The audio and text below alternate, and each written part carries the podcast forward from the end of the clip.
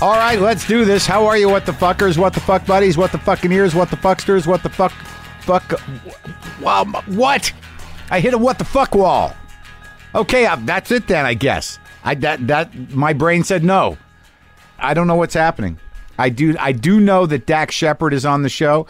I do know that Dax Shepard is in the movie. This is where I leave you with Tina Fey and Jason Bateman that opens uh, this Friday. We did this uh, this conversation a while back. Had a good time. Great guy. Been through some shit. Enjoy talking to him. Hope you enjoy listening to it. What else is happening? What I just have that weird feeling in my chest, like something isn't finished. There's unfinished business in life. There's a, a void. Is it sadness? Is it loneliness? I don't know. I don't know what it is. Uh, I usually it goes away. I look, I'll be honest with you folks, I'm as tired as you are of hearing myself go on about the same shit over and over again. I'm not I'm not gonna lie to you. I'm tired of it. I've got nothing to complain about. It must be a mental thing, it must be an emotional thing. I seem to be incapable of maintaining a relationship with another person. Pow! Look out. Just shit my pants. Justcoffee.coop. Available at WTF Pod. I seem to uh, have become cynical about relationships. I seem a bit angry. Uh, at uh, the idea of them. But what are you going to do? I've been doing these oddball shows, and I got to be honest with you, between me and you, as interesting and as exciting as it is to do comedy for, you know, 15,000, 20,000 people, uh, it's not satisfying. It's it, there's this feeling like uh, I got I can do this. I'm going to pick the jokes. I'm going to focus on them. I'm going to get pun- punchline efficiency. I just want each one to hit, and then I want to get the fuck out of there. I want to leave before the traffic starts. It's making me feel a little weird and a little empty, actually. They're great shows, and I think for fans, they're great to see all these comics that are on the shows. They're fun, but I've spent so long trying to, you know, kind of pull it in and be open as, as open as possible, and it's very hard to be as open as possible in front of 15,000 people. And then I start judging myself. I start thinking, like, you know, I watched Gaffigan the other night. And you know, I go way back with Jim. And, uh, you know, I know him for years. And I watched him at Oddball, and it was uh, he was spectacular. Probably, probably the best comic working in terms of straight up craft, efficiency, work ethic. I mean, he just does what he does. He's clean. His punchline efficiency is monumental. And I, I, I hadn't watched him in a long time. And I was just watching him going like, oh, fuck, man, I got work to do. And just watch his, the craft. I mean, this is one of the only guys, you know, me and Louie and Sarah and, uh, you know, Hannibal. Every A lot of people are on these shows, but Jim Gaffigan is one of the biggest comics in the country. He's earned it. He's a family act. Uh, but the thing is, he's out there almost every night performing comedy for a fucking living. And, and his skill set is just awesome. I it was it, and it was it was just monumental and and it made me feel shitty. Not like I didn't feel bad about myself. I didn't feel like I was bad. I didn't feel like uh, I didn't like Jim, but it just was this ongoing thing I have where it's like I got to fucking work harder at stand up. I mean, what the fuck is wrong with me? I mean, I can get away with an awful lot uh, by, you know, by talking and being intimate and, and and just being, you know, impulsively funny when I do stand up, but he's got it all in place. You know, watching Jim work recently was just just spectacular. Just to to see a guy that sharp in his craft is is just awesome. You just don't see it that often. I'm not saying other people are bad, but he's one of the few guys that do that sort of joke per minute, you know, every 30 second kind of comedy and make it, you know, and make it smooth and make it just uh, seem like effortless. It was inspirational to me as a comic to watch my pal Jim Gaffigan perform in front of 15,000 people. It was also uh, inspirational to me for uh, for doing that and not losing my mind. And because uh, you know, it, there's there's part of me that it, I don't know if I can really explain this, but I think I probably explained it before. Like I'm really battling with the idea of like if I go up, like I could there's moments where I'm I'm on stage at Oddball, and that's for 15,000, 20,000 people, and I'm on the the big screens up there, whatever they're called, and uh, I'm like, I I could just sit here and not do anything. I could make it completely weird and completely awkward, and maybe even cry in front of 15,000 people. Like there there's something that is so I feel I, the vulnerability of it, the pressure of it. I would have lost my mind if I had to do a show that big uh, when I was younger. I, I I guess it's one of those things where I should just appreciate the progress and be thrilled because I've been killing, man. I mean, I killed last night. It was fine. It's only 15 minutes, but I don't know. There's something. There's something not sitting right with me, man. And uh, I got to work it out. That's why I hope these Trippany shows work out. I'll tell you, man. I was talking to Jim Gaffigan. He's got five kids. He doesn't wallow around in pools of his own bullshit in his head. Where's the time? That's one advantage of having a family. It's less about you out of necessity, but don't kid yourselves. People with kids can be plenty self centered too. And you know what? They'll make children that turn out to be like me. All right, let's talk to Dak Shepard.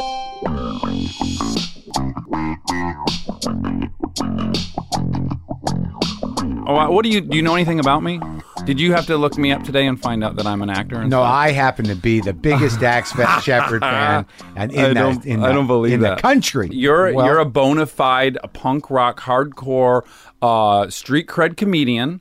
And I was on Punked, or I was only in the Groundlings, or I this. I walk in with all these things that think. Be honest oh, with you you. might. I'll be not- honest with you. Yeah. I don't. First fucking- time I saw you was in Idiocracy. Oh, then you and- probably like me. That's right. And I, I had no idea who the hell that guy was. And I thought that guy just acted the fuck out of that. Mm-hmm. Oh, movie. thank you. Did And you was think he might be hilarious. retarded? No, but, because but I I'd never seen you Right. as a as a comedic actor. I'm like, who the fuck is this guy out of nowhere? Right. This funny motherfucker just does this thing. That makes me very happy. That's and that's where I saw you, and that was quite frankly the last thing I saw you. in. I, I don't doubt it. Um, if if I got to pick one thing you only saw me in, that would probably be it. But I know I know we have common friends, and I know you were hilarious. And then I I heard there was some trouble in your life, and I heard that you know you fought the good fight. Mm-hmm. Yeah, I- I know I you're continue married to. Mm-hmm, married to a hot girl who I think is funny. Yes. I like her. Her hotness is like fourth on the list, but yes. Yeah, well, that's a diplomatic thing for you to say. as No, her no, it's a husband. legit thing to say. and uh, you've always been pleasant to me. I met you, I believe, in the dressing room at the UCB with Tom Arnold, and at that time, I was like, "What's going on there?" Uh-huh, sure. Uh, I think I, oh, we were probably doing, bu- uh, yeah, Doug Benson's. it might have been. It might have been. Yeah, and I met you at uh, in Bonnaroo with Doug. Mm-hmm. Uh-huh. But and I was sort of curious as to, but that is that really where you started in in TV? was on Punked. Yeah, well, I started at the Groundlings in '96. But let's okay. Let's well, but let's just say, that, how did the world see you yes, the first? world met me uh, on Punk, the first season of With Punk'd. Ashton. Exactly.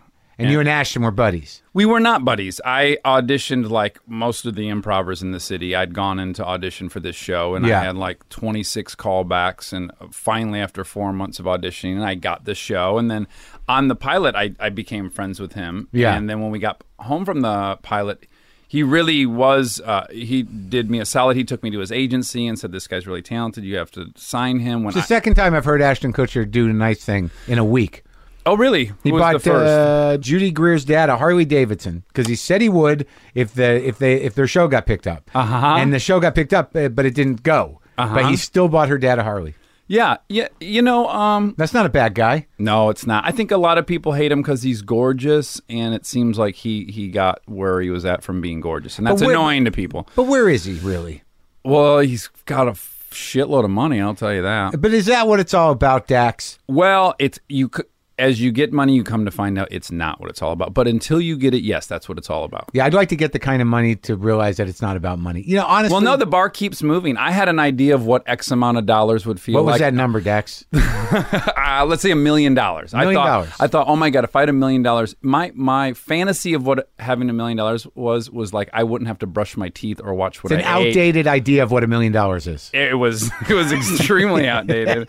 And um, side note, I watch a lot of these like kind of sports biographies of people, like thirty for thirties. Uh-huh. Yeah. and I'm constantly shocked by like y- y- those contracts people signed in the day, Yeah. like in '84, that seemed unbelievable. Like he's getting 1.6 million, and then the, I'm like, that fuck, that guy's still alive. That's not shit now. I Like wonder what he's up to. it, that it guy. changes so quick. But at any rate, yeah, my- So you it, thought you it was a wouldn't have to letdown. break Like it, all my fantasies and expectations, uh, it was it was a bit of a letdown to realize I still had to do all the, the business of being a, a normal human Yeah. being. I, it didn't get me out of well, it got me out of some things. I don't care about um, gas prices all that much, and I order pizza with reckless abandon. But Yeah, Uh, you'll throw down for dinner, maybe. Mm-hmm. I do. I buy every Yeah. all my friends dinner. Um, That's. and- I think I like. I'm at a point where I don't have a wife. I don't have children. Mm-hmm. Uh, I've saved a little money. I'll, I'll go ahead and buy dinner. Yeah, isn't it nice? Yeah, yeah. Well, it's for me. It's particularly nice because I, I um, that punk job came ten years after I moved to LA. So I had been auditioning for tampon commercials and diarrhea medication and just not booking. Was that were, anything. were, you, were you a niche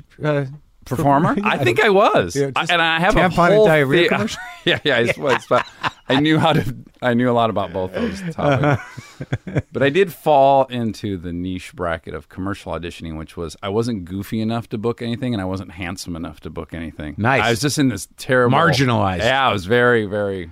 So is, uh, where the hell do you come from? How do I see, like? How do I not like? I, I was a little too old for punked when you were on it, but I Sure. appreciate the, the the mindset of it. I, I don't enjoy pranks. No, I me think they're, neither. They're all mean, Uh-huh. and and uh, I I don't like it, them happening to me. I, don't like being part of them. But I'm not going to judge you for that. Thank you, But, because you it know- was for me just an acting job. Uh, Sure, but Um, you're a very talented, funny guy. Where did this start? What what where did you come out of the uh, vagina screaming covered in blood? Uh, well, I'm from Michigan. I'm from a suburb of Detroit. What suburb are you from? Oh man, I lived in like seven of them, but I would say primarily this um, Milford, which was hillbilly paradise within. Really? Yeah, yeah. Detroit hillbillies. Yes. But you- probably the worst version of white trash you can get. How how old are you now? Thirty nine. Oh, so you're you're a youngster. You're a You young think man. so? I'm 50. You're not that young, but you're No, getting I'm there. not really not that young. You're not a kid, but you know No. you, you look good. You're, Yeah, thank you. But uh, Detroit was a great city. Do you remember it as a great city? You know, no, I, it was not a great city, but I liked it a lot. Uh, But but it, it looked like shit, and we knew it looked like shit. We would go to Toronto occasionally because it's Right. a three hour drive. Yeah. A single mother would take us three kids to Toronto. and- Single mother. Yes, and we would think, oh my god, it's like Detroit, but it's clean and the windows aren't broken. Oh, you ever and- go to Niagara Falls and go to the Canadian side? You're like, oh my god. Yes, It's- exactly. Like you, you go to the Canadian side and you can look over the water at the end of the world when, Mm-hmm. when you sit down. Uh-huh. It's just it's so sad. Uh huh. Yeah. So what? Where was your dad? Um, my dad, at, when I was three, they got divorced. Ah. He was a car salesman who was also an addict. He drove a red Corvette and did tons of blow and, and banged young girls. Corvette blow young girl guy. Uh huh. He would take us. Our weekends with him were spent at a bar called the Dirty Duck in Walled Lake, Michigan, and we would go in the winter. and he would drive up there in his Corvette. My brother and I would share one seat, the passenger seat. It's not a family car, and we would go inside, and he would from 10 a.m. till midnight. He would just work the broads at the bar with his two kids. We'd play Pac Man and eat chili dogs. And then invariably it would snow while we were in there because it's Michigan. Yeah. And then we would drive home with him in a blackout through six inches of fresh powder in a Corvette with some dingbat following us who would also invariably get thrown into a ditch and we'd be on the side of the road. I mean, it was a fucking circus these weekends with him. Oh, my And God. then Sunday he'd like, you know, he'd, he'd, he'd have some come to Jesus moments and Oh, really? cry a little bit. I mean, it was, it was, it was, Apology- apologize. yes, it was a, it was something else. But the upside, I Did he will do say- blow in front of you? not that I know of. Oh. No, I don't think so. Um, but but the upside was is so I had a mother who was a, a janitor on midnight shift at GM, supporting three kids on her own, and then I had this swinging dick car salesman dad. So uh, when we go to his house, we had we got to order pizza. He had a vet. He Yeah. had a VCR. He had on TV. Strange women were there. chicks everywhere. uh, so it it did help. Let you know, You saw it both was the worlds. silver lining. The, the silver lining was that You got Adam- to eat Oreos there and drink uh, pop and do all that stuff. Well, Dad needed a lot of approval. He he had a lot to prove. He definitely bought his way out of a few pinches with us. Still alive? No, he died last year. Oh, really? Uh, Sorry to hear that. No, it's not. It's not a bad story. I mean, it's obviously bad because he died, but Yeah. it's the good version of someone dying. oh, really? He Mm-hmm. Just dropped dead? No, see, I think that's the bad version of Oh. mine. This was August. He calls and says, "This thing in my neck is cancer. Uh, I have small cell carcinoma." December, end of December, he's dead. So I had basically three straight months where I knew he was going to die. I got to be of service every. I, t- I took care of all the medical stuff and went through the whole thing with him, and it never got ugly. He kind of got over the finish line without all the gnarly stuff. Yeah. So all in all, it was as good as it, I think you can get Now, when you say, uh, and we had some shit to go through, you know. well, that, I mean, that's interesting to me. So you have a lifetime. Well, what? Well, be, he got sober. I should add that, you know. He he got did sober get when I, sober. yes, when I was 14 yeah 14 he he went to treatment and then never relapsed Well, it he seems to me- died 30 years sober or something Oh, really? yeah 25 years sober Okay. Well, let's let's. I think that we should come around to that okay great because you in- want to circle back to that Well, in my mind, the story is that you know you you grow up in this in this environment. Mm-hmm. Your mom's busting her hump to feed you and your brother. Well, you got brother and sister, yeah older brother younger sister and your dad's this playboy Mm-hmm. car salesman. I, I can only imagine. Pretty cheesy. i bet your your i bet your your your imagination's exactly About what he right? was yeah yeah Because what is it? The late seventies. he wore Johnny Carson suits. He was balding. He was 300 pounds. He got tons of 300. ass. Be- 300 Yeah, he pounds. smoked uh, uh, um, uh, Vantage menthols. Vantage. Yeah, Rough. 100s. 100s. rough cigarette. he ate like a maniac and he, you know, he was everything you would imagine. He had a huge personality. He fought a lot of guys. Oh, Uh-huh. yeah? Oh, yeah, yeah, yeah. So sometimes in the bar, you Even might- in sobriety, he got into regular shoving matches at Costco. When I would come visit, he would pick fights at the gas station. chip so on we- his shoulder, a little embarrassing. Yes, felt very much like everyone was attacking. him. Scary guy, in a Yep. way. Yep, yep. So all right. So no you grow slouch. up in this environment. When do you start getting interested in acting? You know, I wasn't interested in acting per se. Um, I always h- hear uh, actors in interviews say like they knew they wanted to be an actor at 12 in Minnesota or whatever. I, I just don't get that. I had never met an actor. I don't know Yeah. why you would have thought you could be an actor. That's But fucking mov- no, preposterous. but movie star is not. An that would be like I'm going to assemble the ch- the Great Wall of China. That's But- not what happens in Detroit. But it's not an unusual fantasy for people to want to be an actor. I guess you know you're right. I, I do think my wife, who also grew up in Michigan, she somehow had a sense that. But I knew I was funny. I got in trouble a lot in school. Um, I was the class clown every year. Were you partying? No, I wasn't because I was so I didn't start really going for it till 18. I had one year in, in, in high school where I experimented, and then the cops immediately got involved. My mom said, "You cannot do this," and I honored her wishes for one year. Then I graduated. What and the hell? What'd you get busted for? Oh my God, we. uh, I, I wonder what the statute of limitations are. Um, we. It's over. It's over. Yeah, yeah. I can tell this story. Uh, we, I I, had I've had a situation on this show where I had to take something out because we weren't sure there was a statute of limitations. on- think at this point they would be as tickled that. It, uh, that it was you. yeah, maybe. I'd like to think so because no one got killed or anything. Let's give it a try. I was in eleventh grade, and uh, I went to a graduation party with two friends that were seniors, a guy and a girl that were boyfriend girlfriend. Yeah. we were coming home down a dirt road. We passed this dude's house, and the and the girlfriend of my friend said, "You know, he date raped me. That guy." and we said we will administer justice now and our version of that was we were going to give him a lawn job and um we went to give him a lawn job, but we were in my Mustang, and I What does that mean? You go on the lawn with the car and you. you just fucking tear Peel it, everything E, yeah, yeah. to shit. Yeah, they wake Lawn up job. in the morning, it looks like a ditch witch went through there. So This is uh, a guy's parents' house, so basically. Exactly. And again, at 16, you don't realize you're not hurting the Yeah, kid. yeah. you're hurting the dad who's yeah. going to deal with it. Anyways, um, we pull into the driveway. Well, they have a big gate. So uh, my friend's like, just bump bump it. and See if you know it'll, you, you can Oh, take you it guys down." had been fucked. We're up. hammered. I Yeah. mean, we're, we're When on you're the bump- verge of blacking when out. you're bumping gates. Absolutely.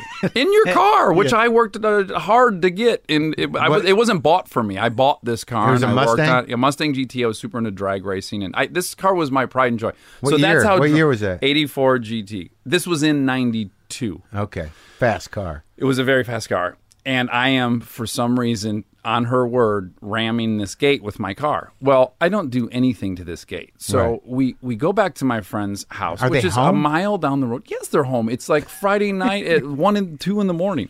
So we go to my buddy's house, which is a mi- half mile down the dirt Everyone road. knows this car, I'm sure. Everyone certainly knows this car. Yeah. We're not even to the meat of this fucking story, which is we get to his house. He has a monster truck. He has a jacked up mud bogging. I told you we, I lived in hillbilly heaven. 44 inch mudder tires, big fucking bumpers. Yeah. He goes in the truck. We're going back. I'm like, Committed- yeah. committed to the plan. We get in the truck, the girlfriend, him driving, now me in the passenger seat. We go back. Well, what we don't anticipate is that all my ramming of the gate woke the whole family up. sure. So he's approaching the gate, and I tell him, "Don't just give it a nudge. Don't go fall guy." And as I'm saying this, he's full throttle. We ram through this gate, come flying down the driveway. The dad's in the driveway with the flashlight. He bathrobe? dives out of the way. The whole family's on the porch. He proceeds to give this crazy lawn chop, almost hits the dad So he's spinning around on the yard. was kicking mud everywhere, driving through flower beds. I mean, ruining this house. Yeah. And um, God damn it, telling this story makes me think I owe like a financial mess. You might. Every time I tell a story, this ends Yeah. up this way. It just happened yesterday. Anyways, so um, wh- all's going fine. It's a successful lawn job. We're leaving the driveway. It's a pretty long Except driveway It was witnessed. it was witnessed, but hold on, we're not in trouble yet. Um, because we came up the driveway with such speed that the da- the dad jumped out of the way. He never could have gotten a license plate. The other folks on the porch, it's two in the morning, it's pitch black out. They wouldn't have got shit. We're coming back down the driveway, and the the gate that he hit is now bent towards us. And as we cross that gate, it gets hung up on the back wheel and gets ensnared around the axle, and we come to a grinding stop. And now the dad's on his feet with the flashlight and he's running towards the truck. And now my friend is putting in reverse and drive, reverse and. And I'm like, we are fucked. The dad is going to be opening this door in a second. And by some miracle, he got traction and we ripped this whole fucking gate out of the ground and drug it down the dirt road. and half mile down the dirt road, the gate ripped off, just left in the road. We went back to his house and we said, Holy shit, what is our story? yeah. So the story we concocted was Someone stole the truck. we were smart enough to know that the more people that are telling the story, the better the odds that we're going to get caught. So let's let's eliminate some angles. so you had to kill the girl. We killed the girl. we backed over her with the truck. Yeah. No, we took me out of the equation. What we said was we all went to a graduation party. I g- passed out cold, and they drove me home in my car. And then the girlfriend picked up her car, and then the car pulled back to her house. He's never been home that night. So we proceed with this story. They drop me off at home. Next morning, this is too involved, but my mom's actually having a work function function at our house. There's about 20 of her employees. The out next front. morning, The yeah. next morning, and the police come at 7 a.m. to talk to me. Um, they they bought our story. Our story was who- someone joyrided his truck. I leave the keys in it, and I don't know that they bought it as much as maybe they just thought they couldn't Yeah. prosecute us. Right. And we held strong to this story that I don't remember one thing. So my mom's story, I was so dedicated to this lie that I even had to tell her, "Mom, I don't remember what happened last night. I got went to this party and I passed out in the backseat of my car." And she's like, "You're at a stage where you're passing out in the backseat of your car already, and the cops are showing up." You- You cannot do this. You- You're done. Your experiment with this is d- over. You are your dad. We know this now, and you can't drink again. And um, I honored that. That was like end of eleventh grade when you would graduate from school. And What then happened I- with the and truck? Then, so the the truck was the whole It's bed done? of the truck. No, but was it's done? That tot- was it? Yes, we all got off scot free. It's funny. The other story that was told on this podcast that I had to remove because I don't think there is a statute of limitations on a felony was, uh, you know, was driven by uh, a girl who said that y- you know so, uh, something happened, Some- something bad. Yeah, right. right.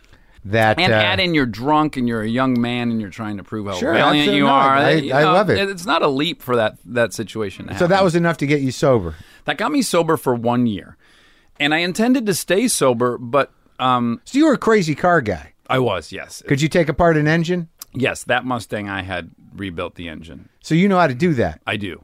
Yep. Where'd you learn how to do that?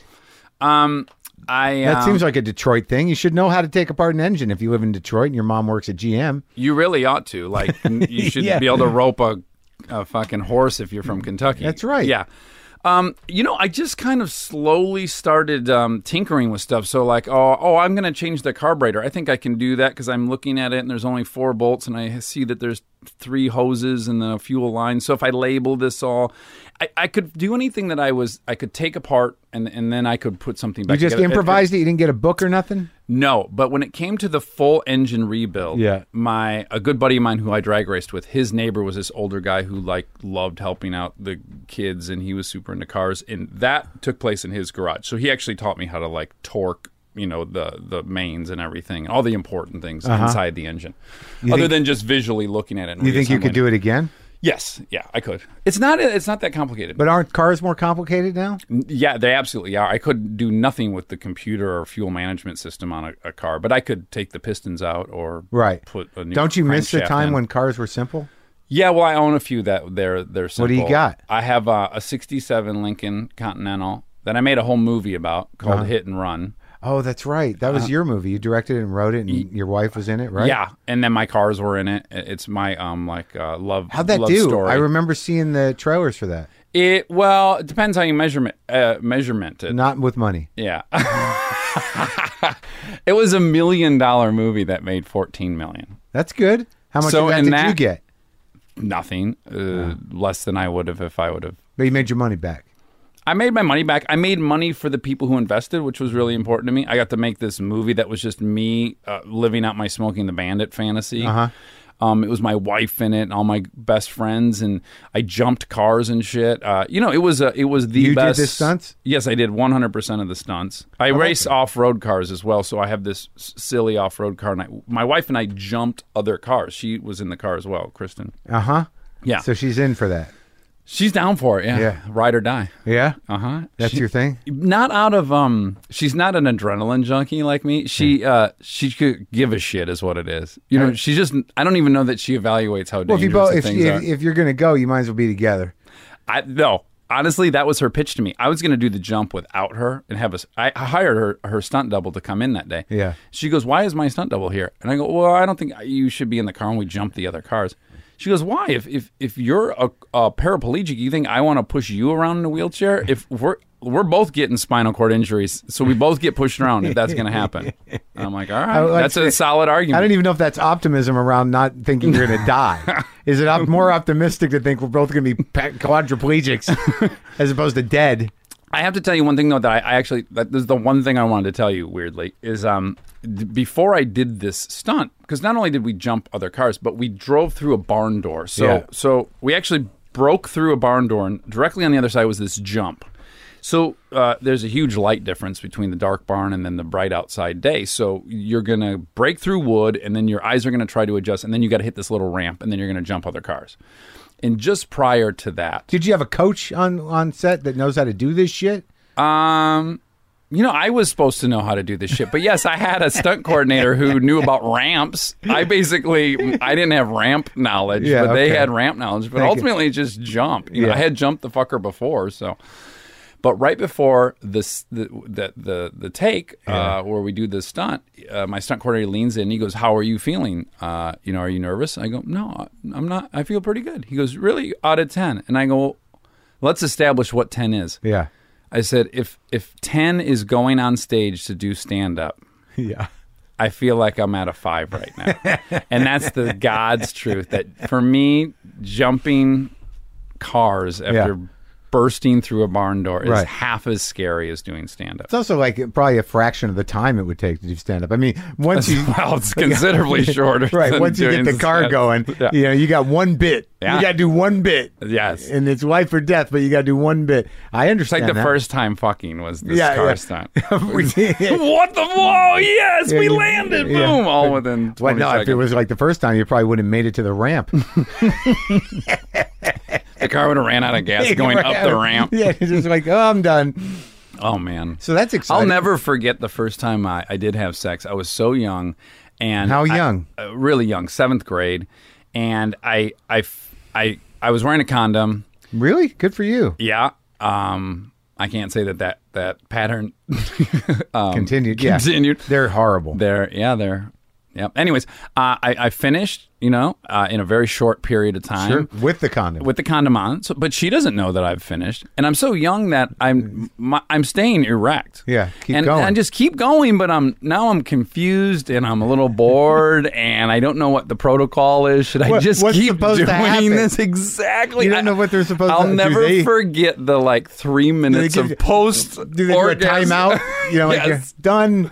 You made it. And there was no internet for me to look this up. Yeah. I just was like, God, am I supposed? How long do I do Yeah, this yeah, for? yeah. I, I hate this. Well, as you get older, you realize that it's done. Mm-hmm. Yes. Yeah. yes, yes. That finishes. well, luckily your penis quickly makes Yeah, that yeah. decision for you. as We're you good. age. Yeah. We're good. I'm out. Yeah. All finished. I like that you keep you, you keep the uh, the cars in your life. That's like the most important thing. That's the one thing in your life that stayed steady. Well, yeah, all this acting business, what it really was a, is a means to an end to buy cars and, and do all my car stuff. I mean, that's Do you my think that's main- true? Yeah, I do. I mean, I love what I do. Don't get me wrong; it's awesome. But all I really want i- i- is that is all these car things I'm into. Last year, I raced for Lamborghini. I raced in the series that is all Lamborghinis. Is that on a track? Yes, on a racetrack. Do you race real race cars. Uh huh. And I didn't know about this car. I'd never driven one. So Lamborghini lent me one for a week before the race so I'd have some fucking clue about what I was about to drive, right? It's like a rocket. So they dropped this car off at um, 7 p.m. and they're unloading it. And I, I'm like, I can't even believe this is happening, right? And and, and, and Kristen's like, um, honey, honey, the baby's got a, bl-, you know, who was doing something. So got a new I had to baby. go- yeah, I had a new baby. So I had to go in and we had to deal with the baby and then it was, you know, clean the baby, put the baby down, all this baby stuff. Then that finally ended. And then it was, honey, w- we've TiVoed whatever fucking show we had to watch, right? Yeah. So, okay, the Lamborghini's just sitting in the driveway. Finally, we're laying on the couch. She nods off at about 11.30 and, I, and I sneak out from under her. Yeah. We're You got a canoodling- nanny? We're, we're canoodling. Who's yeah? Who, who's watching the baby now? Baby sleeping. Baby's asleep. Okay, Oh, fine. yeah, so they're yeah, both it's sleeping. out cold. Yeah. So Okay. I'm gone. Yeah. And I'm walking out of the living room. She goes, "Where are you going?" And I go, "Honey, there's been a fucking Lamborghini here for five hours, and I haven't driven it. Well, this is I gotta go." And she's like, "Okay, okay." so at midnight, I came up to Angela's Crest and just went to town for like an hour and a half. And then I had the greatest moment on the way home on what is What do you how mean do you go to pronounce this- town? Like 160? no, you can't really get up to 160 up. th- There's not enough mm, straightaways, but like 140 ish. Yeah, yeah. Yeah, And so I'm on my way home, and do you know v- what is it? Ver- how do you pronounce your road right here? Ver- Verdugo? Verdugo. Yeah. So I take Verdugo home, and I'm driving, and I can feel a car like speeding up and slowing down, and speeding up and slowing down. Oh, jeez, was it? I look over, it's uh, two LAPD guys, Yeah. and they're speeding up, slowing down, and I'm like, this is pretty funny. Yeah, they what do they- want me to like Race? yeah, I'm like, I feel like that's what they're asking me to do. And, That's and I- and- isn't it? Yes. and, and I roll down the window and, and I go, I, I just look at them. And then they say, that thing as fast as your Lincoln? And I'm like, oh, they've seen hit and run. These dudes are down to fucking party. So then I do go ape shit and downshift to first, and I'm out of there. And then they get up to the next light and they're like, that thing fucking moves. And I'm like, it ha- to me, that's the Academy Award. Like that, I was in a position where cops were virtually high fiving me for hauling ass on the city. Where they goaded me into The middle it. of the night, though, too. yeah, yeah, yeah. So they knew it was cool. They knew it was cool. Yeah, I'm not saying they were being irresponsible. Can you imagine the bad version of that where I did like put a wrap it around a telephone pole and the, the dashboard cam of them basically calling me a pussy if I don't Right. floor it? And then they got to take a ride around the block before they find you wrapped around the pole. and they got. And they're going to sit there and say, like, I'm glad you're okay, but They're you gonna know, you try know to whose, re- sto- whose story they're going to believe, don't you? yeah. yeah. They're going to try to reconstruct what happened. That's right, Based yeah. on the skid marks. So, all right. So you graduate high school. so I, I had a sense that I was I was funny and I wanted to do stand up. And I had a couple friends that did stand up in Detroit. And but Do I I was know just them? I was j- no, They're not around. they're not around. yeah. I was just too scared, and Yeah. so I thought if I move all the way to California, I- Yeah. I- that you know commitment will force me to to do it. It's interesting that first time, you know, where, you know, that the jump Yeah, between I want to do it and I'm going to do it. and what's so weird is what was less scary to me doing was it. moving all the way across the country and living by myself, as bring opposed to the- just going up on stage in Detroit. You're going, I got to get it. If I'm going to do this, I, I don't want to single one human being to know me in an eighty mile. Did you, did you take the Mustang out? No, at that point I had I still own the Mustang, but I left it there. All I took with me was a motorcycle. I had a uh, a Suzuki 600. You rode a bike GSXR. across country. I did not drive the bike across Okay. country. It's too long and boring, but my family did car shows for General Motors, and we had all these traveling events that were at racetracks. I put the bike part in of a your van. family? Who- what part of your My family? mother, who started as a janitor at General Motors, ended up building this huge business by the time I was in high school. That's a great story. it's the greatest story ever. How did She's- that happen? she was a janitor. Then she was in fleet uh, management at the proving grounds where they design all the cars in Milford, Michigan. And then that, then she started hosting these hospitality days for the family members of GM. And she did such a good job that when she got another job at an ad agency, they asked her to come back and still put on this show for them. And then they asked, "Do you want to do this show with all these car journalists?" She said yes. And then that turned into another job, another job. And then all of a sudden, we were she had four shops around the country that managed their whole publicity fleet. She did these huge events for all the car magazine journalists who would write stories about cars. And so my life from 14 to 28, I worked for her and just was on the road, like going from racetrack to racetrack and and driving cars. driving cars, m- mostly washing cars. But yes, I did get to do a You lived good around deal. cars. I lived around cars. Uh, yeah, I even had a stepdad at one point that was the that was an engineer on the Corvette. Really? Yes, How long did he was he around? he was in the picture for about two and a half years, I think. That's okay, run, huh? for her pretty good. Yeah. And what did you learn from that guy? you know, he he uh, he was a uh, a real type A asshole, but I, I did pick up a lot from him. One, he was crazy smart, and he really did instill in me this this w- weird thing that I still have, which is I had lost two retainers w- under his tutelage. Yeah. Um, and he said to me, he used to regularly stop me and go, Hey, right now, what are you doing? And I go, Oh, I'm going to make a sandwich. He's like, Okay, but are you thinking about eating the sandwich? Or are you thinking about opening the drawer and then grabbing the knife and then the, getting the thing out? He goes, I want you in life to be thinking a few steps ahead of what you're doing. And he'd constantly call out to me, What are you doing? What, what are the steps? What? And it, it did kind of form this process by which I do I do think about things ins- before I do them or before I Instead of and I think- notice a lot of people don't do that. Instead of thinking about eating the sandwich, you start with You- the, bread. construction of a sandwich and maybe yeah, is it a good sandwich to eat this time of day? I don't know. Just uh, being conscious, really. Yeah, I, I, I Probably. I, it, and you had to throw all that out for idiocracy. It was good that he gave you that that information because you knew what to remove That's right. for that role. Yeah, I knew the null hypothesis of Yeah. all my. But no, but I, I guess people either naturally think that way or they don't. I didn't think that way, and he was a very methodical engineer, and he was crazy intelligent, and he did kind of help. My mom was the opposite; she was very artistic and just she Right. did make There's nine no way things that at would- once, and maybe she was trying to make a sandwich, but she ends up with spaghetti. who- Mm, you know, there, there was no way that was going to work. Then fuck no. he tried to wrangle her, I guess. And she was a strong. She's a strong, Oh, strong. yeah. So he he left, you know, just destroyed and pummeled. He did. I think, and I think it was a real wake up call to him too. I think a lot of people were shocked by like, wait a minute, she left me. What the hell? yeah, yeah, I'm telling you, But he man. was an improvement of the one before, who was just really the worst. Oh, really? Yeah, yeah. What was the that absolute guy? Worst. That guy was a coke addict and got Another physi- one. got physical with everyone and just a real sweetheart of Oh, a guy. God. Really? Yeah. When she met him, he had two jobs. The day they got married, he quit both jobs. All, the only thing productive he did was bowl, and he Yeah. would occasionally be in arm wrestling tournaments. Uh huh. Yeah. And he was uh, he what He was would- violent and terrible. Oh, yeah. Just a terrible human being. And you were how old? I this is very key to the whole story. Uh, he, he I was this started when I was five and ended when I was seven. Yeah. or six to eight, either Yeah. five to seven or six to eight. Yeah. because my little sister, uh, that's her dad. We have different dads, Oh, really? so So, that's how I would measure. she that was time. married to him, Oh yeah, mm-hmm. and he was a violent guy, hmm yeah, he was. physically abusive. yeah, Yeah. yeah, yeah. I s- yeah, he's the root of a lot of my. I think. What else? Uh, what are my issues that stem from that? Well, yeah. What I else will did he- fight anybody. I will fight absolutely. So he just anybody. beat I the will. shit- You could you could bring a guy in here that we would both look at each other and go, "This guy's gonna fucking destroy you," and I Yeah. go, "You're right," but I'm going. I'm swinging. Th- I will. I. No one will ever not. And it was know because what he I'm saying? beat the shit out of you. He not me. He, I saw him hit my mom before, Oh, and I God. was young, and I I couldn't do anything, and I felt very emasculated by that, and like I didn't. I was.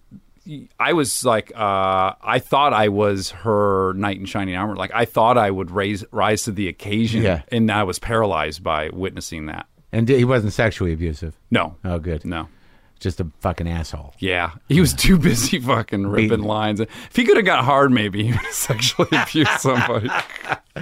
well, no, I mean, I, I think that's interesting that she goes from the from that from you know just another uh, one step worse than your old man, Uh-huh. and then she then she gets with the dude who's a complete control freak, which is usually what alcoholics invent.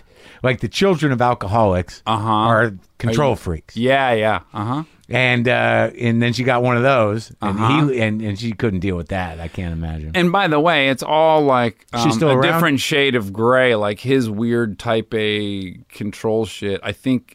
Look, we all know it's like you- you're treating some inside feelings with some outside stuff. Sure. So his his uh, way of trying to reg- Right, was- regulate was, was, through uh, this regimented, crazy worldview he had. So, Right.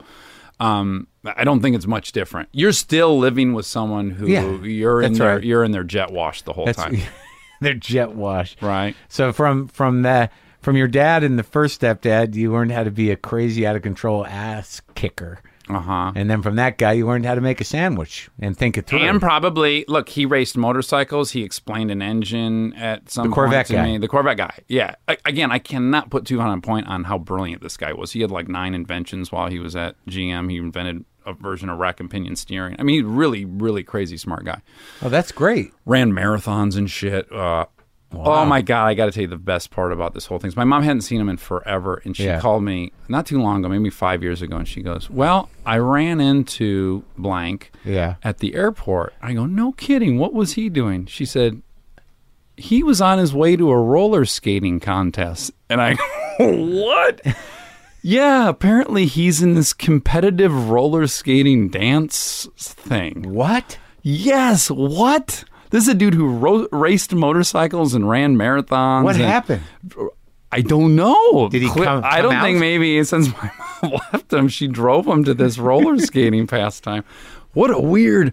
It's what you would pray happens to your ex if you don't like them. Like It's I like- fucking hope they are. Roller skating, They're, and roll- dancing. they're forced to dance on roller skates to get by without me. All right, so, all right, so, all right, so you leave Michigan. You on, I leave Michigan. you take your bike. I drive- come I- here to do stand up. Right. I come all the way out here to do stand up, and guess what? I don't do stand up.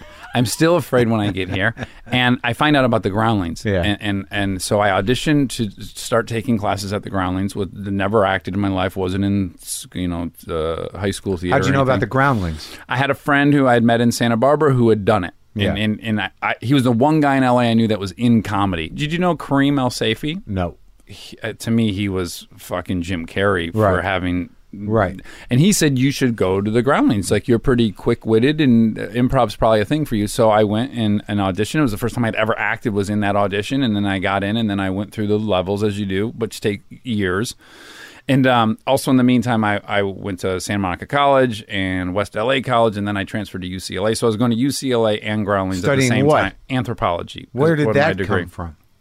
I've always been really interested in, in primates. Really? Mm-hmm. What? And since I knew I wasn't going to look, if I went to college, my mom would pay my rent. Yeah.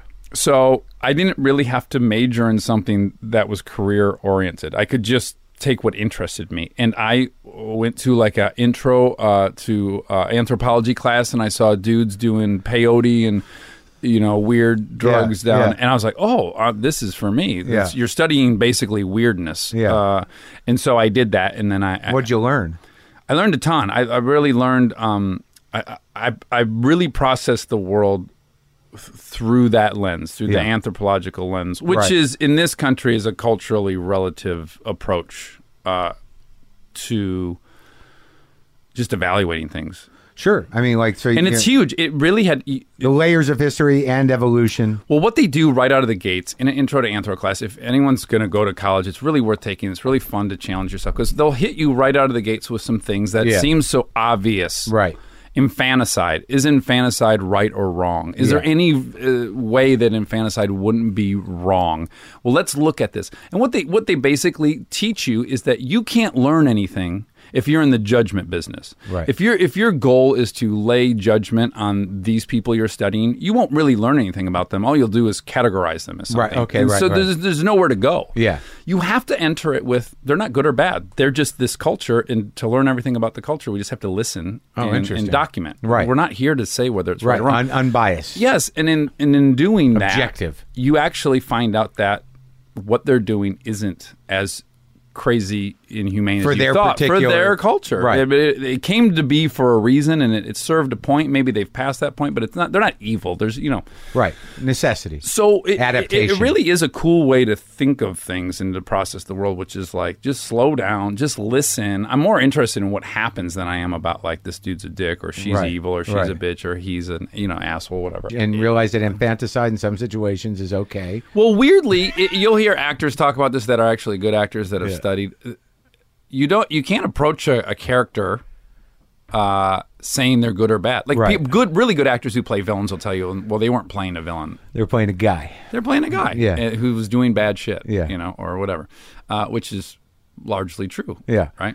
I made an observation about a good friend the other day, and she said, "You think I'm an asshole now?" And I said. I really don't. I think we all have a big old list of character defects. I happen to mention one of yours, but I don't think that makes you good or bad. I've Right. got a zillion. Yeah. We, we all we're all we have a Right. fucking little bag of crappy things we're trying to get rid of. But Right, you're well, not that- bad. Well, so that I, I I guess then because I speak the same language as you do, that the the sort of anthropological foundation uh, on some level had an effect on your sobriety It did. Yeah. because you know you were able to fill in some of the gaps Uh-huh. and look at at, it's at something like character defects or like resentment or like and I was just open to the culture of AA. Weirdly, Uh, Right, like right. I wasn't threatened by. Um, oh, I didn't walk into it going like they're a cult, and th- I wasn't afraid I would get sucked into a cult. Just like you could go study sub-Saharan what they African say. people, and I'm not going to necessarily believe in witchcraft right, afterwards. right. I, I can submerge myself and feel very safe that I'm not going to lose myself. Well, that's a, I think that's a fortitude of character that you know that that's a blessing, uh-huh. that, and I think it comes from uh, driving fast. I do too. you got to learn to make. You- But I will say the addiction and the driving fast is very related because I think um, being able to think calmly in mass chaos is like the best. Have you rolled cars? uh, I have not thrown a car away. I have been in a very bad rollover, but I wasn't driving, Hmm. and that was in high school. I was a kid. Kid fell asleep. and I was in the back seat. Both live. We both lived. He's okay? Oh. Shockingly. Uh, yeah, he was fine too. But rolled many, many times, ended up upside down, car flat. My first thought was, oh my God, I'm going to be pulling him out of this car dead. There's no way he lived. I don't know how I lived. Yeah. He was fine too. We were both fine. It doesn't make any sense. In fact, I walked around for about a week after it going, did I die? And I'm just, I have this weird theory that like when I do die, Yeah. I'll be like, oh, I died. And then you get to heaven. They're like, oh, that's so cute. You think this is the first time you died. You died like 95 times. that's, Oh, that's- not how it works. It's like lives in a video game, maybe. That just fucked my brain up. Because it could happen. Uh, who knows? Are we All all- those situations. Like I'm, you know, I'm admittedly saying I'm an ex addict, but I've had a couple of situations where I, I, I, I went out on Friday. I came to. I thought it was. I thought I, worst case scenario it was Sunday. Yeah. It was fucking Tuesday. I looked at the the box of pills I had, and I looked at the this I had, and I added all those things up, and I said a human can't live through all that, and it's all gone, and I no one came over. Yeah. And and it's a terrifying It's- thing. I'm it's saying scary. now with a smile. yeah. But at that time, you're like, you can't take all that stuff and, and still wake up. And I Yeah. did. So probably I didn't. Maybe on that time I didn't. Well, m- well, maybe maybe you just know how to pace yourself, even when you're fucking not even I- I'll never forget that time in particular. I'm talking about just trying to reconstruct that that in a those- blackout that lasts almost almost a week. It lasted like three days. Yeah, and my my ribs, my ribs in particular, killed. I'm like, why do my ribs hurt so bad? Like I Yeah. feel like someone f- hit me with a baseball bat. Hours and hours later, I go downstairs into my carport. My Harley is on its side. Yeah. and all of a sudden, I have this this this kind of memory of. I was at one point going to go for a motorcycle ride. I didn't make it out of my parking spot. I tipped it over, and it was a touring bike. It's Yeah. eight 880 pounds with gas in it. And I tried to pick it up for hours to the point where I pulled a rib out. And I just looked at that thing and I just started crying because I thought, thank God I didn't get on that Yeah. thing. Oh, my Thank God it fell over. Oh, yes. All right, so you go through groundlings. Yeah, we go through groundlings. I get into the Sunday company. I've now been in LA for over five years, probably. Yeah. Again, I'm auditioning for those tampon commercials. Yeah. It's a lot of competing companies. And that where's the sell them. where, where the drugs fit in, or that wasn't until later. No, that's that's I I I, I- I was dr- I was very lonely when I moved to California. I, my first year was in Santa Barbara, weirdly, and that that year was very lonely, and that's where I really learned to drink by myself and Yeah. enjoy it. Yeah. And then I came to LA and I started doing coke. I had a neighbor below me that smoked crack, and I smoked crack with him. And then Yeah, the it's next- always good to find your community. Absolutely. you, you know, and a sailor, a, a fisherman always spots another fisherman Yeah. at sea. And, Yeah. Um, so I found people. Yeah. Yeah. But I was, you know, pretty functional because I was still going to college and getting good grades and stuff. But I, but my Thursdays through Sundays for years were just a real blurry mess. Running around Hollywood. doing Running your around thing. Hollywood, um, you know, failing as an actor pretty miserably for eight years, and it starting. All my friends from home are buying ski boats and fucking houses and- with decks yeah. and stuff, Yeah. and I am I am in the same one bedroom apartment in Santa Monica, Smoking with the crack tipped with your over neighbor. with my Hawaiian neighbor who just got out of prison. Um, and uh, But I you're in ran this- that for years, for you're- like a decade. You're in the Sunday company though. I was in the Sunday who Company. Was, who was in your crew? Well, I'll tell you, I was in a comedy troupe while we went through the ground, like while we were all waiting for classes. Um, this was a pretty uh, neat moment for me, which was like two Academy Awards ago, or maybe three. Um, so my group was um, Melissa McCarthy, who was nominated at, for Bridesmaids, um, Tate Taylor, who directed The Help that year, and that was nominated. Nat Faxon, who had written The Descendants that year, that was nominated. And um, there's someone else. And this is a group Jim of Rash? like.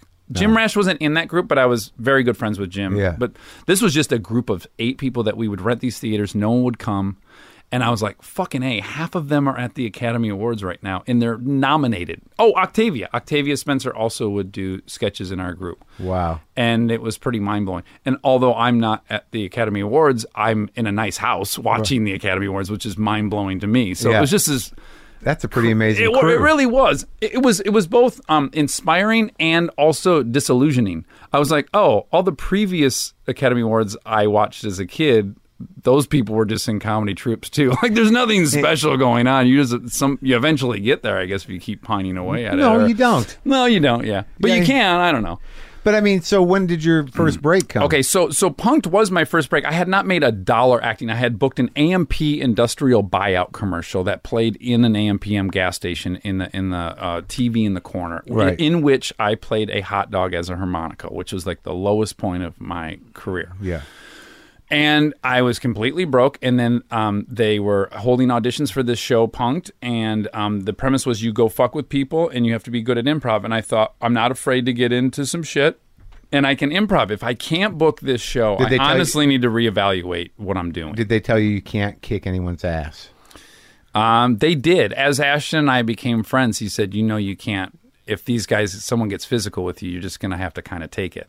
Which, weirdly enough, so you didn't watch the show, but definitely the most famous bit ever on the show of all the years was the punking of Justin Timberlake, and it was um, what what got what what made it so viral, I guess, was that he had cried at one point in it.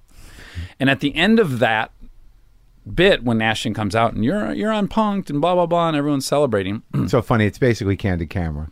it's all it's all it is. Yeah. But with celebrities, so it's Yeah. Alan Funt was a genius. yes, Yeah. um, the bit's over, the cameras are off, and and, and he keeps saying uh, Timberlake, he's like, "Yeah, man, I was about to fucking punch you." I was like, "Mm-hmm, all right."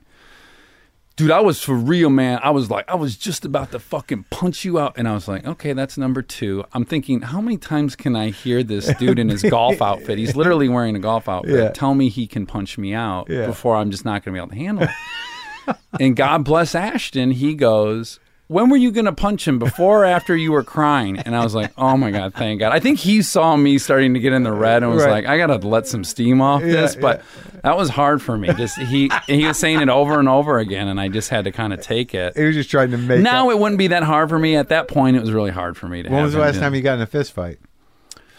Um, when Kristen and I were date, maybe a year into dating, so the, an actual hardcore s- fist fight on the street was like six years ago on Sunset. Over what?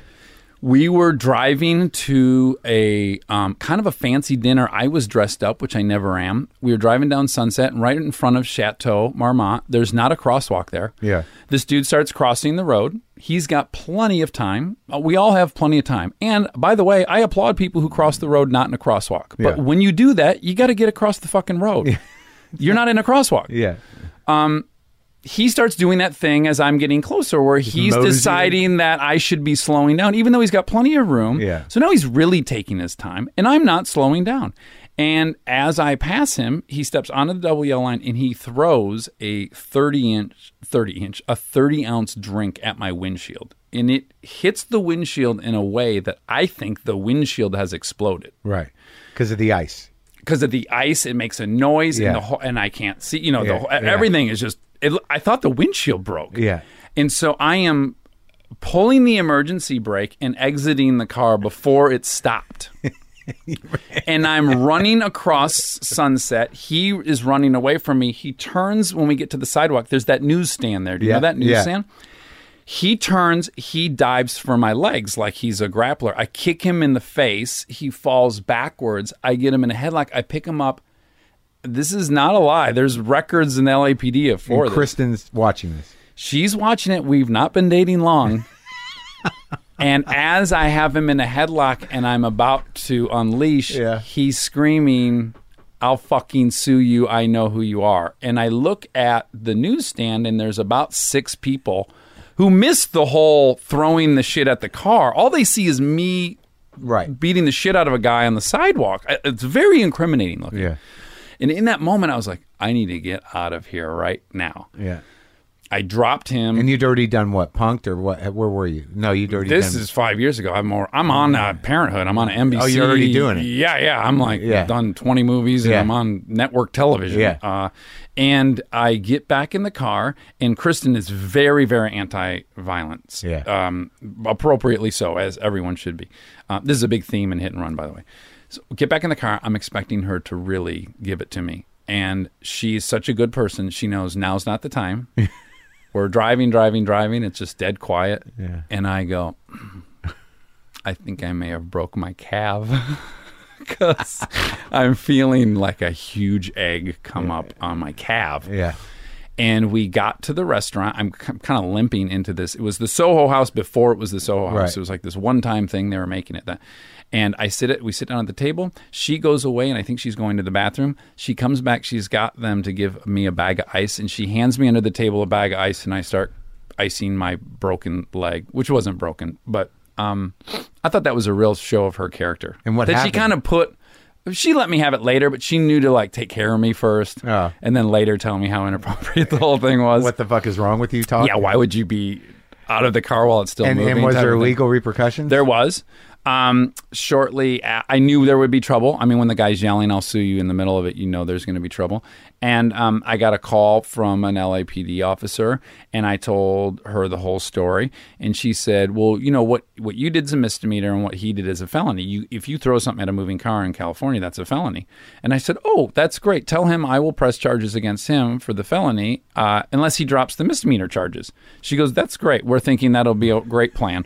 she calls back in like three days. I talked to him. He doesn't care. He said, "Go ahead and press the, the felony charges." Um, my assumption is that he needs to get a um, a, a criminal case for the civil case to really work out. Right. Uh, he's probably dealing with a lawyer who's like, "You got to first get this criminal thing going." Yeah. So I'm like, oh my gosh. She goes, all I can do is give the DA this report I've taken, and he'll ultimately decide whether or not to, or she will decide whether to prosecute or not. I'm like, oh my God, okay.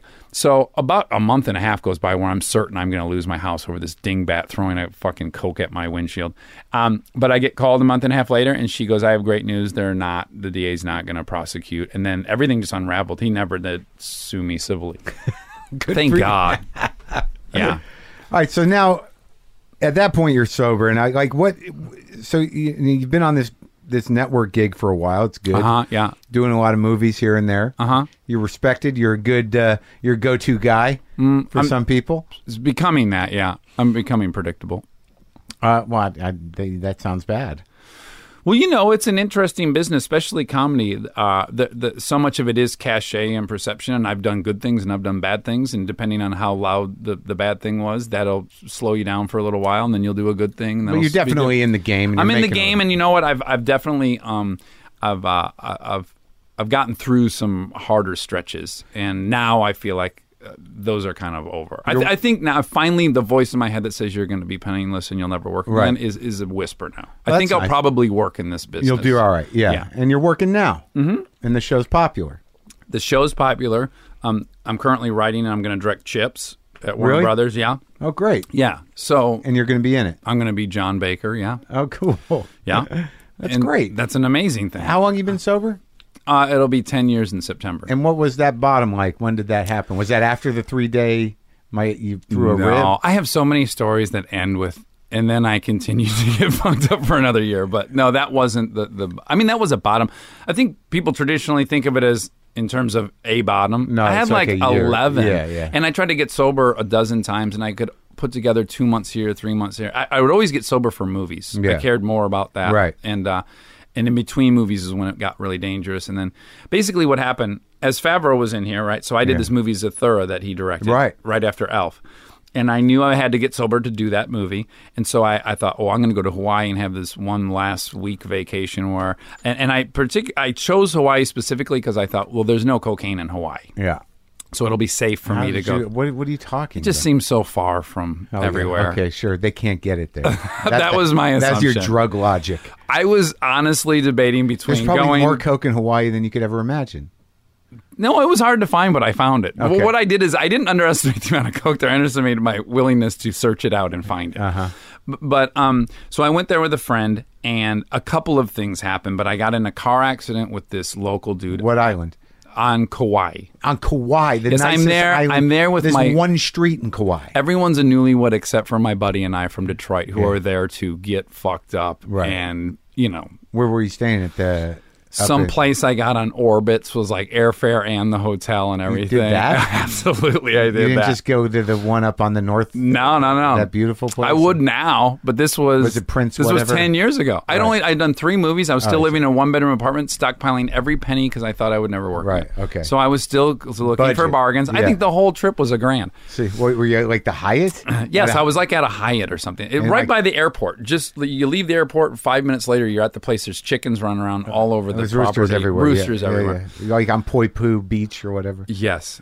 Oh my God. Yeah. Uh, such a visceral memory. So uh, we're at a bar. We're drinking with locals. I've already done punked. I'm kind of popular among that crew. Yeah. Um, the first two days at the bar, it's really cool. I'm there. The third day, I start realizing it's worn off. They're going to kill us. Yeah. It's not fun Yeah. that these howlies are drinking at Yeah. this local bar.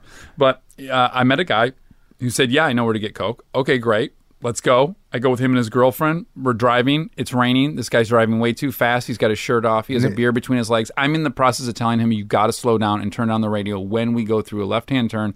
He loses control. We spin. We hit a guardrail. Cars are fucking flying off the road to avoid us. We somehow end up going straight. We drive out of it. He thinks it's great that he he's like, I fucking drove out of that, bro. I'm like, fucking slow down. I got the radio down now all the way. We come into the next town. Cop passes us, sees the smashed up back end, flips a U turn. We pull into a gas station. We're getting pulled over. I'm looking at myself in the rearview mirror. I'm in a cutoff t shirt and a cowboy hat. The, I don't know anyone in the car. The cops are coming up, and I'm like, I've been in Hawaii three days. This is where we're at. Where's Ashton Kutcher when you need him? Exactly. I need him to come up and tell the cops they've been punked. Yeah. So they let this guy go. They make the girl drive, who's just as drunk as all of us. We continue on to the drug house. It's not coke. It's crystal meth. I buy it anyways. Sure. Why not stay up for a few days? Absolutely. So we go, and me and my buddy smoke crystal meth for three days. I get to a point where I, I get that that feeling where you're like, I got to get this out of my body. It's toxic. Yeah. I've been up for three days. I need to go for a jog. I jog on the beach in front of the Hyatt with the roosters going, and it is 100 degrees, and I jog probably three miles. I, the fact that I didn't die, I came back to the room. I sweat for like four hours. Still not the low point go out the night before we fly back. I get so drunk, so on everything, and I had a layover again because this is a bargain flight. I have a layover between Kauai and LA in San Francisco, and I'm at a bar in San Francisco because I'm so physically sick. I cannot make the flight from San Francisco Yeah. to LA unless I get at least four Jack and Diets in me. So I'm sitting at this bar. in a corner of the bar because I'm so afraid someone from AA is going to see me. Because up to that point, I had three months. Yeah. I'm sitting at this on In a San stool Francisco. in San Francisco, convinced that everyone walking by is an AA and knows me. I am staring That's the best speed uh, by you know, like usually the paranoia that comes with staying up and fucking your brain up is not the good kind. Like you, No, you, you literally right. like you, you think you're gonna get caught by AA spy. yes, exactly. so you were aware. oh my god! So I the the actual moment moment was here. I was um I was about to start this Favreau movie. I had just finished Idiocracy with one of my heroes, Mike Judge. I was in a movie that was that came out a month before that was a hit, and I was sitting in the corner of this bar, literally hiding. And I had accomplished all these goals I had and dreamed about for 10 years and worked to get. And I was afraid to just be uh, in public at this fucking airport. And I was looking in the Oh, you were mirror at the there. airport, right? I was looking in the mirror and I was like, this is not it. This is not, you, you're doing this wrong. This is really, you're afraid to be you and you've gotten everything you wanted. It was just very, very Wow. profound. So I got sober for the movie. Uh, which was which it was easy. I, I did that before. What, what was hard is when the movie wrapped in three months. I said I can't do it again. If I if I have another stretch like the Hawaii trip, I'm I'm not going to make it to the next movie. And um, I was able to get over that hump, that three month hump that I, was so elusive to me. And then it's been pretty easy since then. Well, that's great, man. Yeah, that's a good story. Yeah. solid. yeah. And now it's been ten years. It's been ten years, and you know how long have you been sober? Uh, let me fifteen. Yeah, so I bet I would assume you had the same trajectory of me, which is the first five years are just like just being sober. Like that. Yeah. That's the only goal. I'm I'm learning new things now, dude. Yeah. Like, you know, at, at five, you know, they say you get your mind back or whatever. I guess I did.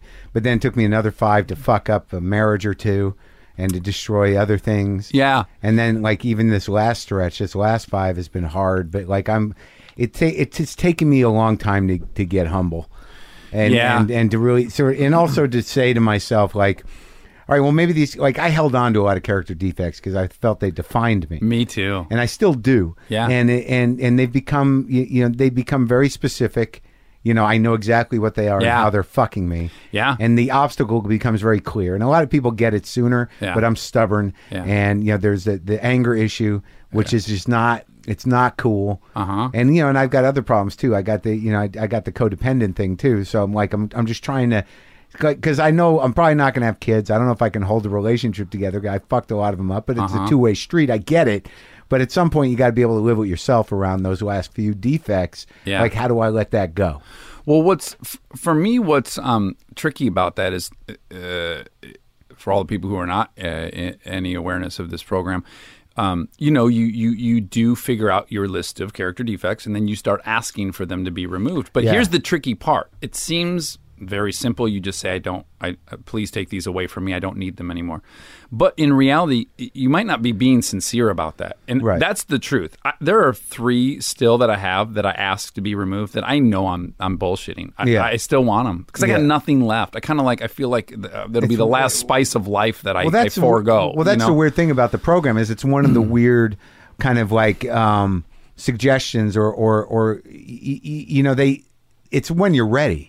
Yeah, yeah, And it's it's one of the only areas in the in the program where you, you know you can't drink Yeah. and you should do these other things. Yeah. But ultimately, the the goal is not to drink, but how do you want to live a quality of life that you know you have acceptance and happiness, and you do have a choice. It's like you know when, when you're yeah. ready. You're allowed to do it wrong. That's Sure. the beauty of it. And I when- would no, I would never have gotten with it if and you, the- and there's no sort of like you have to get rid of these character defects. It's really like you know if you do you want want to be happier or not happier. right. Yeah.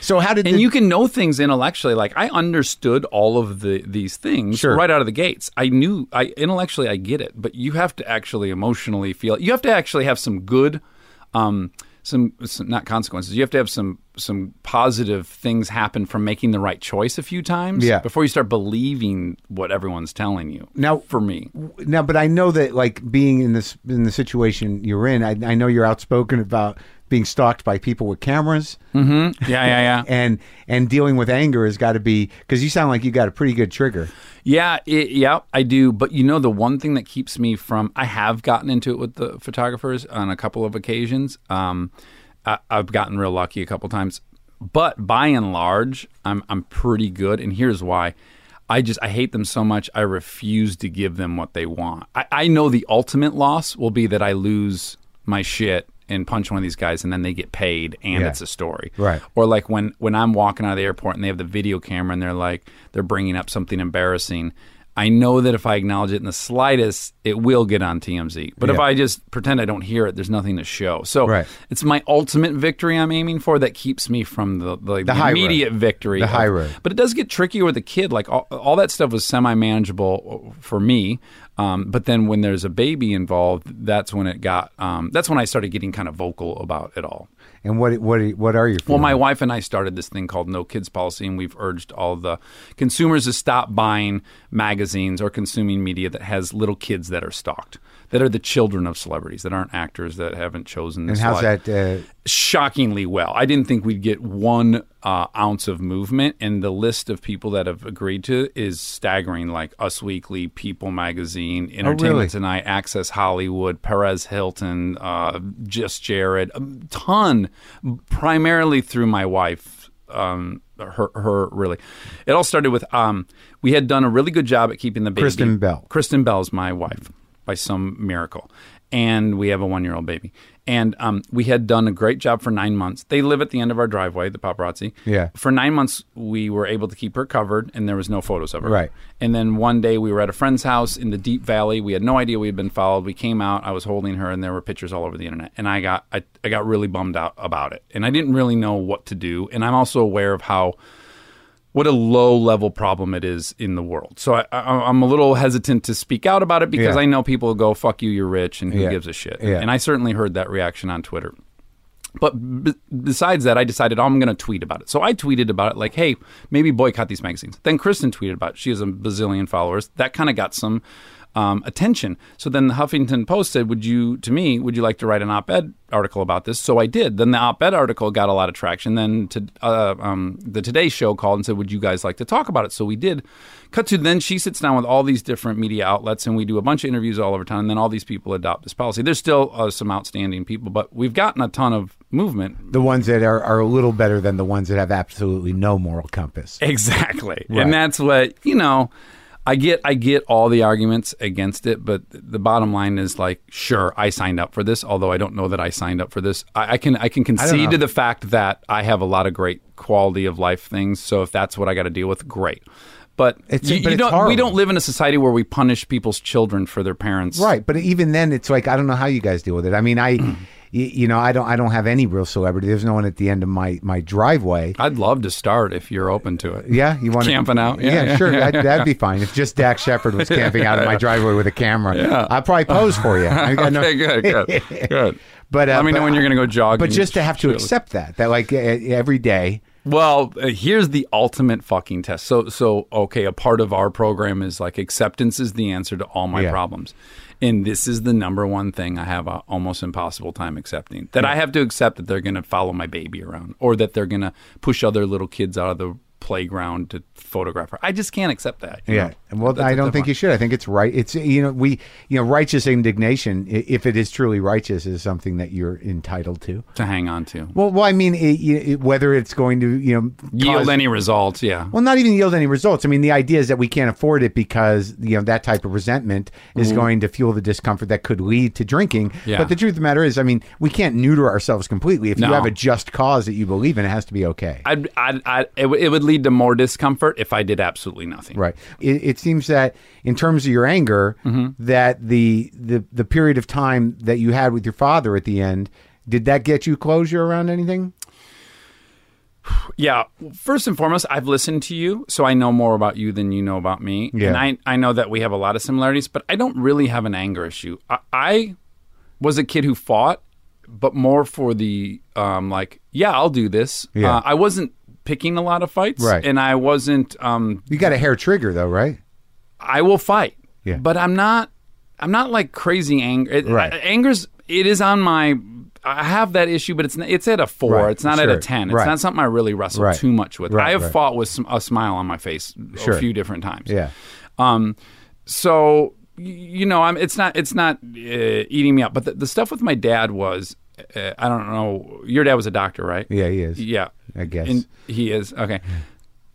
you know, I was very disappointed in my dad. He wasn't the one I wanted. Um, I was super judgmental of him because I have the exact list of character defects he does, and I hate them about myself. So of course, I hate them about him, and he's the asshole who gave them to me. So I had a really What self centeredness, drug addiction. self-serving. Yes, um, his his standing in society, Yeah. being a braggart, Yeah. all these things. Yeah. you know, um, and just terrible insecurity that you know uh, I deal with by acting o- overtly confident in Right. an annoying way. Yeah. And um, so uh, and, and but more than anything, the love of my life is my mom. Yeah. Th- This I, I've never respected a human being more than my mother, and this is the fucker who left her and didn't support her and partied. So I don't, I couldn't ever let that go because I just love my mom too much. Yeah.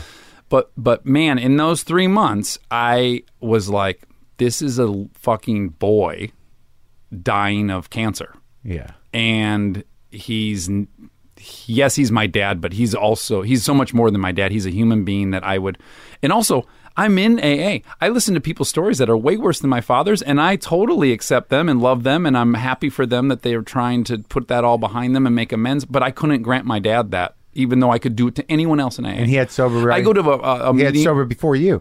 sober before me. Yes, of course, I was judgmental of how he did the Yeah. program. I Yeah. didn't think he ever read the big book or whatever. uh, as I continued to judge him, always I thought he was lazy and Yeah. this and that. And um, but I, I did get to a point where um, I, he was just a guy that was scared, and I could see what a little boy he was Yeah. trying to process the f- knowledge that he was going to die. And we did have a moment where we were sitting, and I didn't have any expectations of there being like uh, an Alexander Payne esque. Uh, But you showed up. I showed up. I was fucking there. And, and I was busy. I was shooting the show, but I was flying back every weekend, or you know, I was I was coming back a lot, and I was on the phone with doctors all the time, and I was um, just handling everything. And um, I, for some reason, had this this desire on one of these trips to Michigan to go photograph every house I ever lived in because we had lived in about sixty five houses, and I thought I better I want to document this maybe to show my daughter, you Yeah. know. And at this point, my wife was um, seven months pregnant. Yeah. And so, on this, we're driving to all these places, and uh, one of the we, we, we pull over at this the place we moved out of his house into this welfare apartment building, and we're looking at it, and I take a picture of it, and he goes, "You know, I came and dropped a couch off to you guys, and then I I left, and I pulled over on the side of the road, and I cried for like six hours. I physically couldn't drive the car home. I knew I was driving away from my life, and and I just was, and I couldn't turn around and go back, and I was like." wow, I didn't realize, I didn't even think he had that moment. And then two more stops on the photo shooting trip. He goes, Remember, I took you to buy a BMX bike, and, and I said, You can pick out the, the, the most expensive one here, and you wanted this other one that was cheap, and I told you not, and it was the wrong decision. He's like, That's always confused me. And I said, I wasn't going to let you buy me the fucking most expensive one because I didn't want you to think you were off the hook. I was purposely not letting you off the hook at eight. And he started crying, and that something about that meant so much to him that I. yeah, I was hurting and I was trying to hurt him and he knew it and I and I said I'm sorry I didn't you know. And we had a fucking moment where I was like, "Oh my god, this really like we're going to die in a mu- he's going to die in a we're in a pretty healed relationship." Mind you, I was there for him always and I supported him the last 5 years he was alive and But you're also- We were buddies. I just I, I always had that that grudge against him, and um and, and also I have a really good friend who I look up to in AA, and he said, you know, I blame my dad for everything. I blame my dad for everything, and then he died, and I had no one to blame uh, anymore, and I realized I was just as upset, and it it wasn't helping me to blame him, and it was all my shit, and it just didn't get me anywhere to blame him, and I thought, oh fuck, I can either. Realize that now in this process, or I can realize it in two years. But I think he's right, and I'm going to try to get to that point during this process, which I did. Uh, Fortunate that you were you were both sober guys, Yes, and, we and again we speak that same and language. you were open It's to so, the you could handle it. yeah. Yeah, I, I like I'm I'm not in a good place with it. and I don't know what the hell's going to happen. And I- Right. and I got to get there. Yeah, And I'm like I'm stuck. but it, boy, did it prove that principle of like you know your body shows up and the rest could follow, which is like I didn't want it. Uh, uh, The irony, my older brother, who he liked way more, they had a great relationship. He, my older brother, has no resentments against him. He was his dad for eight years, and he thought he was great. I was the one that ended up there nonstop because my brother simply couldn't. He didn't have a job that would allow him to do that. And of all the people in the world that ended up doing that, it was me, which was pr- I thought pretty fucking funny, you know. and I was the one that needed to be there But you got you, he he wouldn't have carried anything, my brother. You know, he's at much more peace with it. So had I not had that chance, I yeah, I would have been dealing with it for years probably. Oh God, It was good. that's a great story. Yeah, I liked it. It's weird when you have these kind of conversations where I'm talking to you about this. It's very simple stuff, you know, understanding ideas, you know, about psychology or trying to understand the ideas that enable us to understand. That it, that all becomes just you know bullshit after a certain point because you know where the uh, what's the expression where the wheels hit the road or whatever the expression is is just showing up. Yeah. And, and and being open to what's going to happen and knowing you can handle it. And at a certain point, you gotta you gotta acknowledge at a certain point, like uh, right before I met Kristen, I, I was coming out of a nine year relationship. Um, I uh, that I it didn't work out. Yeah. Um, I was uh, unhappy in a lot of ways, even though I'd a- achieved all these goals. And at a certain point, I think people it's important to go. Oh, I don't know what's best for myself. Right. And that's really hard to understand. That like the things that feel right for you, like people will be in new relationships and they'll go like, "Oh, it's just not a match or it's it's it's it's not going easy." It's like, "Well, that's probably the one to stick with because the ones that feel right and feel easy, I did those ones. They don't bear Yeah, but, fruit." But a lot of times that, but it, is it right and is it easy? It's not even a matter of bearing fruit. With me, the stuff that I, I, I lock into immediately is usually going to honor some sort of destructive pattern that I that I was grew up with. Absolutely. So like you know having but meeting somebody that you you are connected with, but is also willing to work within you know, the self awareness game Yes. and and make it better is, is seems to me the best you can hope for. I I'm so fucking out at sea with this shit right now. You know, I'm like one step away from like I'm done with it. Right. Yeah, right. I, yeah, sure. Sometimes you think there's more peace in being oblivious, right? or being alone Oh, okay. or just like you know like how much can your heart take I couldn't do. I I I I've done alone. I I. I i'm not good at it either Here's the thing. i just don't want to be beat Again, up I know is I know from now experience. A, if it feels wrong, I should probably keep doing it because almost everything I don't want to do ends up being the thing that. yeah but i just don't have the fortitude to like it, it becomes sort of like i- if the compromise is unreasonable Uh-huh. it's hard for me to stay in it Right. now if the compromise is reasonable and i've tried making compromises with people that you know w- w- just obliterate me because like no matter what my personality is here you know my heart is it is what it is Mm-hmm. Sure. and you know it, it wants you know it wants acceptance it doesn't want to be rejected it's overly sensitive Yeah. you know it, it also worked very hard just to survive in the world Uh-huh. so if somebody's is plowing me under i'm gonna be like ah fuck this Yeah. yeah, yeah i'm losing myself Yeah. so it's, it's very tricky with me because i got this angry kind of thinky exterior but i'm ultimately just this hypersensitive motherfucker Yeah. and, and very sen- and very insecure Uh-huh. and uh and And those things too. yeah and and and y- you know it's delicate dude Uh huh. so I don't know how that gets taken care I of. think what but- you, for me, uh, or at least with Kristen, the one thing that eventually I was like, okay, I'm going to take a leap of faith, which is she was someone who was the op- whatever the opposite of this anthropological view I told you about. Hers, she came from a very Christian background. We did not see eye to eye on anything. I'm an ex addict. She never did drugs. Yeah. All these things, right? Um, and at a certain point, she would go like, "Hey, will you get me a glass of water?" We're both on the couch, and Yeah. I'm thinking, if I get up and get her a glass of water right now, I'm establishing some pattern where for the rest of my life, I get up and get her a gla- like, if you're thirsty, get your ass off the couch and go get a fucking glass of water. Right. But that's my family and how I, where I come from. Yeah. And because everyone around me was trying to fucking take advantage of me. Yeah. In her loving family, sometimes you get me a glass of water and sometimes I get you a glass of water. We're never going to take advantage of each other. But once I keyed in on the fact of, oh, wait, she is a good human being. She's not going to take advantage of Yeah. me. Fucking go along with some of these things that feel bad and, Okay, and new well- and uncomfortable. I- As long as I, I think if if you can convince yourself that the person is ultimately a good person, then you can go along with some shit that seems crazy and doesn't feel right, and just think it's going to come out on the right side. And for me, it has. congratulations. Thank you. I'm writing a book. You should pick it up Let me soon. let me know if you it's want. Called love. It's called love your opposite. me, let, let me know if you want me to write the forward. I would like nothing more. Thanks, man.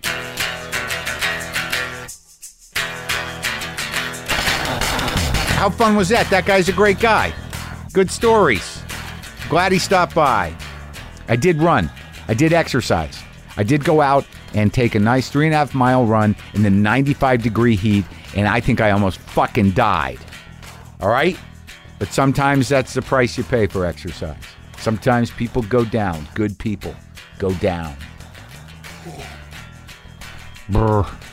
Uh, Boomer lives.